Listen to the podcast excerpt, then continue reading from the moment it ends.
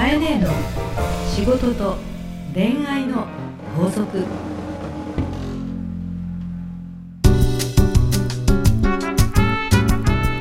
番組ナビゲーターのラグーです。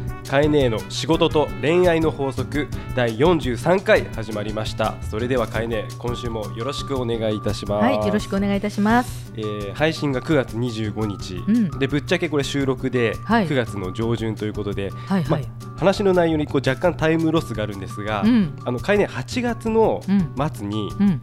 韓国に行ったっていう。あのフェイスブックで知りまして。あチェックしてるね。ナグーがチェック私チェックチェックしますそうですか。はい、韓国行ってきましえこれなた。んで行かれたんですか？あ、まああの、はい。仕事でちゃんと仕事ですよ。あれなんか岡山行くって言ってたよなって思って。でフェイスブック見たらあれ韓国にいるぞと思ってどこにいるんだよみたいな感じで思って。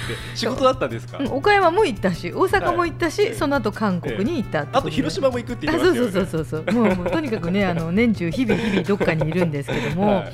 あの韓国は実際に仕事で、はい。あのーまあ私ほらワンピースのブランドも作っているし、はい。あとお客様でも化粧品会社とか、ええ。ー雑貨とかインテリアの会社も多いので、はい。ちょっとあのまあ視察うとん。それから仕入れも含めてなるほど。あの見てきたんですけれどもなんか気になるの、ねいや一つ気になったのが何？美人が多い いや韓国人女性、はい。少女時代っていうアーティストとか、はいはい。カラーとか、はい。どっちが好きなの？少女時代両方とも好きなんですよ。あと映画で言うと、うん。あの猟奇的な彼女と、はいはいはいはい。あと頭の中の消しゴムっていうのヒロインとか、うん。もう本当好きな人が多すスぎちゃって、ーッとしたね。目も大きいんだけどスーッとされてて、はい。はい顔もちっちゃくて手足が長くてね。それ羨ましくて。実際に韓国であの仕入れの洋服のところ回ったらね、はい。あの秋冬物のコートとかも着てみたんだけれども、はい手が長いんだよね。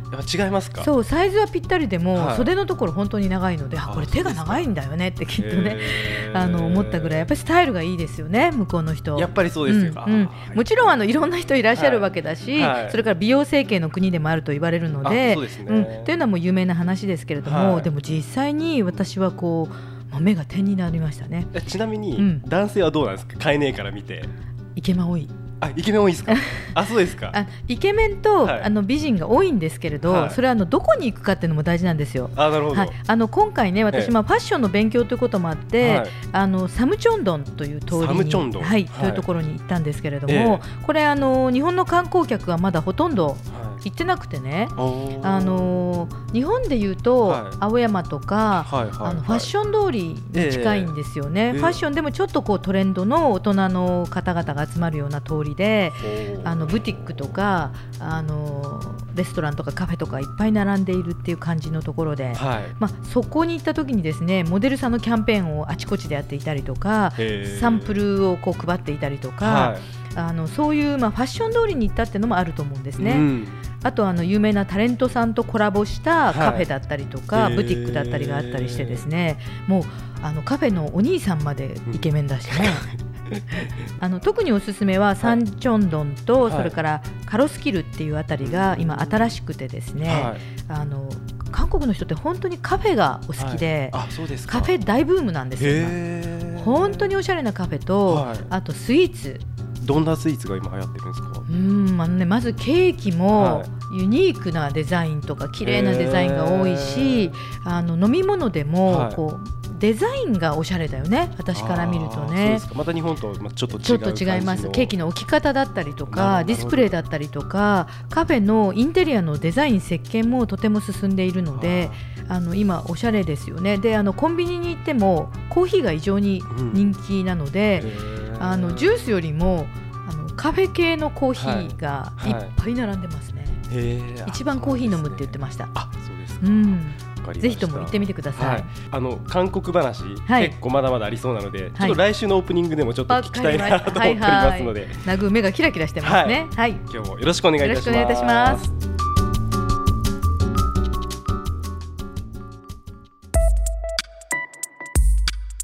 さあ、えー今日も皆さんから届いたメッセージをご紹介していきたいと思います。えー三重県津市、えー女性マリッペさん。マリッペさん。はい。えー、日野さんこんにちは。こんにちは。珍しいね。カエネと呼ばず日野さん、えーはい。日野さんの綺麗なお声毎回聞き惚れております。ありがとうございます。えーさて私は専業主婦をしておりますが、うん。えーお掃除お料理が大の苦手、えーいつもけんあいつも旦那とそのことで喧嘩が絶えません、あらら大変ですね。えー苦手なりに努力はしているんです、うん。ただどんなだろう。ふ ふとどういう、はい。はいはい。ふと油断した時に、うん。夫はズケズケと言ってきます、うん。そんな夫がストレスでたまりません、うん。こんな私にアドバイスをくださいっていうマリッペさんですね。ん。あのこの手の質問結構多いなと私思うんですね、はい。その家事料理が苦手というだけじゃなくて、えその自分が、えー得意とか不得意があることに対して、えー頑張ってるんだけども、他人がこう横から今やろうと思った時に言ってきたとか、ね、はい。はい。ありますよね。ありますあります、うん。タイミングのわ悪さ。分かってるのに言ってきたっていう時はい。にイラッとしちゃうとかってありますよあね。りますこういう状況ってあると思うんですけれども、はい。ちょっとまずマリッペさんの原稿を読みますと、はい。えーお掃除料理が大の苦手まずはい。自分では苦手とここで言い切ってると、言い切ってます。で苦手なりに努力してるつもり。はい。どんな？そこが問題ですね。さっきもねちょっと突っ込んだんですけども、努力してるつもりってことは、うん。あの私苦手っていうよりも、うん。あんまり好きじゃないってことなのかなと。そういう感じですねニュアンス的には、ね、はい。お掃除とか料理を楽しんで好きになるではなくて、なんか苦手っていうとそこから逃げちゃってる気持ちがちょっと感じ取れるんですよね。で感じ取れるから、うん。ついついその人が意見言ってくる相手に対してイラついてるんだけれども、はい。まあ、はっきり言って、はい。事実自分は苦手と言い切っていますと。はい。ね、で、うん。苦手なりに努力してるレベル。うん。ねってことは私は苦手なのよ下手なのよっていうのが前提に言い切っていて、そうですね。そうじゃない？そうですねそっから変わろうって感じの匂いがちょっと足りないのよまずね。確かに。確かに。苦手なりには努力してるんですけどって言ってるけど、はいはいはいはい。結局私は変われないのよ、うんううん。ん。私は得意じゃないのよ、はい。私は好きじゃないのよってことを強気で発してるのね。はい。でそこに旦那が文句言ってきてるってことは、はいはい。別にしょうがないじゃないって話だから、うん。私は旦那に文句言うよりも、うん。もし変えない気であれば、はい私苦手でできないっていうことが前提なんだから、はい。はイライラしちゃいかんと思ってんのよね。ああなるほどなるほど。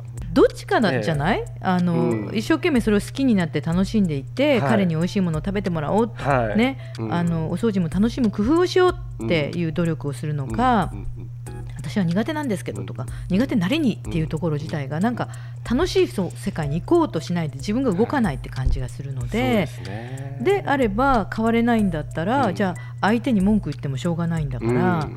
それよりも、うん。あまた言われたやべとかね、旦那がぐちぐちぐちぐち言ってたら、はい。すいませんとかね、はいはいあのもう認める？うん。あ認めるっていうのは確かに大事ですねも自分自身であまたやっちゃいましたって、ううんあのイエローカードですねとか言ってもう冗談言いながらもお付き合いをしていくというかですね。彼に怒っちゃいけませんね。ただそのやっぱりうん。どっかいいとこを見つけてうん。なんか楽しむうん。ふうにしていくとうんなんかいい風に変わっていけそうな気もするんですけどね。そうだからさっき言ったようにどっちかになっちゃうから、はい。私としたらあの前の放送の時に、うん。あのイソップ物語の話をしたことがあったと思うんですけども、やっぱり自分が苦手な意識をうん苦手なまま、私は苦手なのにっていうよりも、いかにどだって毎日のことでしょ？しかも専業主婦さんでしょ、そうですね。楽しんで、はい。えー面白く、うん。ユニークにできる方法を見出して、はい。下手くそなりにもはい。あの面白いというようなうん。仕事に変えていくってことを始めて、はい。鼻歌気分でやれるっていうことからやらないと、うん。いつまでたってもこう自分がうん。そこから脱出できないんじゃないかなというふうに思うんですよね。うんだから他人のセリフにこだわるよりも、はいやっぱり自分自身をもっとこう改革していってほしいなというふうに思いますね。本当にそうだと思います。わ、うん、かりました。じゃあかいね、はい今週の法則をよろしくお願いいたします。はい今週の法則は他人にこだわるより自分らしさを深めろ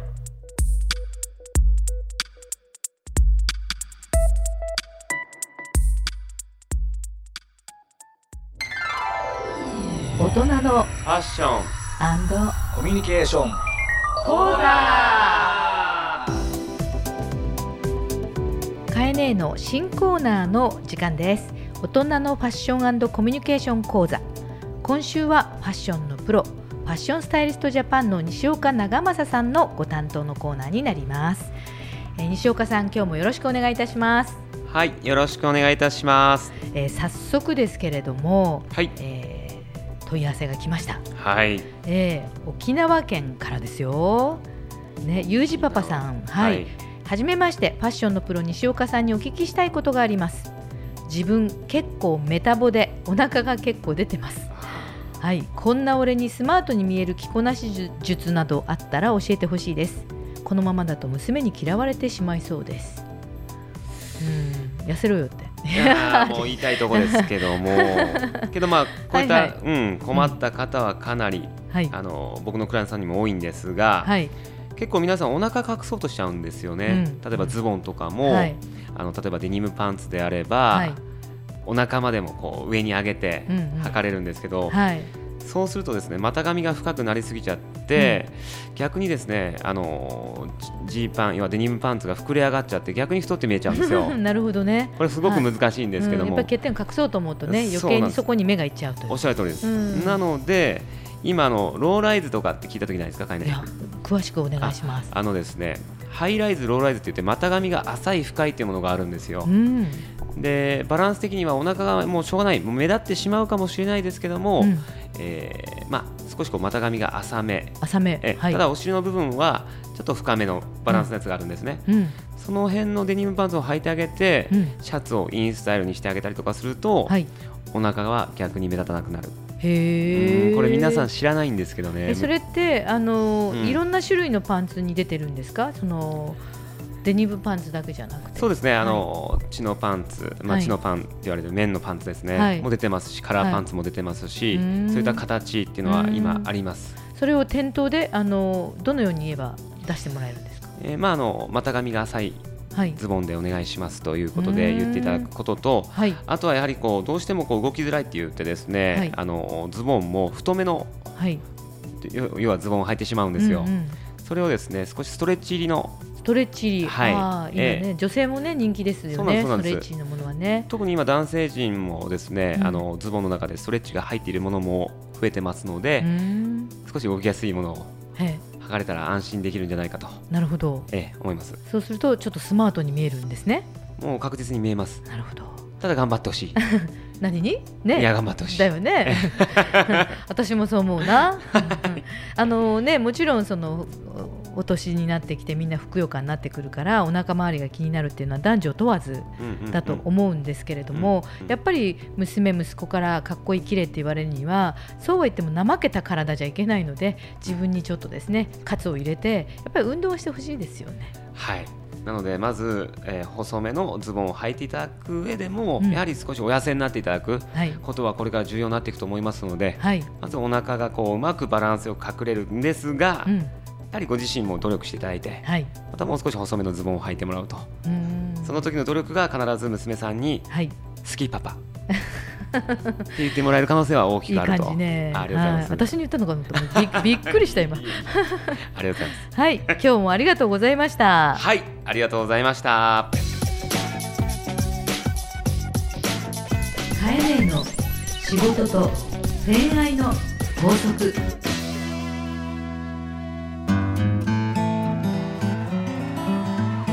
番組からリスナー皆様へのプレゼントです、えー今日は抽選で5名の方に、うん、オルト株式会社松育サプリ、はい。バンビウィンクということでバンビウィンク？なんかね、ええ。バンビちゃんのまつげって意味らしいですよ。あ。これどういった商品になるんはいです、か、あの、松育っていうのはなんかあの、松ぼっくりみたいな名前に聞こえたかもしれませんけど、はい。文字で書くとまつげを育てるで松育ね。あ。そういうことですね、はい。まつげを育てるサプリメントということでサプリメントですから、はい。あの飲むっていうことで、うんうん。うんなんかまつげを育毛していくのにね今までだとまつげにこう女性たちっていうのはこう何か塗ったりとかしてかぶれたりとかあのそういうその美容液みたいなものを外から塗るっていうのがほとんどだったんですけども、はい。今回のこのバンビウィンクさんは飲むまつげ美容液ということでね。ね。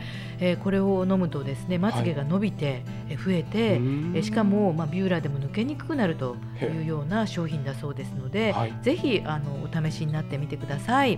はい。はい、5名の方にプはい、レゼントです。ありがとうご。ざいます。はい、えープレゼントをご希望の方は、えーハーストーリーのオフィシャルホームページにある番組専用のバナーからアクセスし、はい、えープレゼント名を明記の上お送りください。はい、URL は、えー、herstory.co.jp herstory.co.jp です。当選者の発表は商品の発送をもって返させていただきます。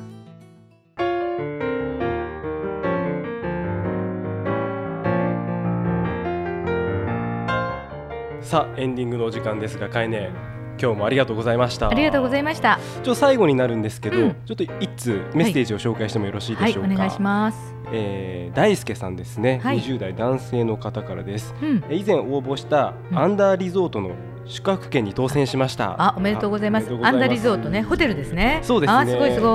おめでとうございます。ただ自分がうん使う予定を立ててみましたが、うん調整できませんでした。あらら、なので、うんえー三重に住んでいる両親にプレゼントしました。まあいいじゃん。えー旅行をプレゼントしたことなどなかったので、うんえー自分が嬉しい気持ちに一番なりました。嬉しいね、こういう報告。しかもさ、わざわざそれを報告してくれてるの？本当ですね。ありがとうございうんありがとます。うございいいですね。いいことしてますねうん。きっとご両親も嬉しかったと思います。はいそうですねなかなかほら、はい息子から親に旅行プレゼントってどうなん？ないですよ。やったことないですね。ねえ。本当に実家行ってうん。顔出すぐらいはやりますけど、それもなんかねご飯出してもらって、はい。ねぐうたらしちゃってそうなんですね。果お世話になってる。これ食べなさいこれ食べなさいって言われて本 まあ退屈だなとか思っちゃって顔見たら帰っちゃうみたいなことなるで。ダメですね。それじゃあ。ねえそういう意味じゃ素敵じゃないですかね親にプレゼントなんてそうですわかよかかったです。ありがとうございます。ありがとうございますこういうふうにプレゼント使っていただけるとねまたやりがいもありますから、そうですね。はいであの皆様からですねえー飼い主宛ての悩み相談とかですねまたあの新コーナーですね、うん大人のファッションコミュニケーション講座へのお便りもどしどしお待ちしております、はいあれですねこのファッションのこのプロの西岡さんと、うん。こうコミュニケーションのプロの中さんお二人いますから、こう自分の悩みとか、うん。相談に合わせて、ん。こう指名していただいてもいいですよね。そうそうそうそう 私も思わず指名したいみたいな。そうですよね。飼い主も指名しちゃうみたいな。聞きたいと思うこといっぱいあります。ええどしどしお送りください、はい。えーお便りはハーストーリーのオフィシャルホームページにある番組専用のバナーからお送りください。URL は herstory.co.jp herstory.co.jp ですそれではかえね来週もよろしくお願いいたします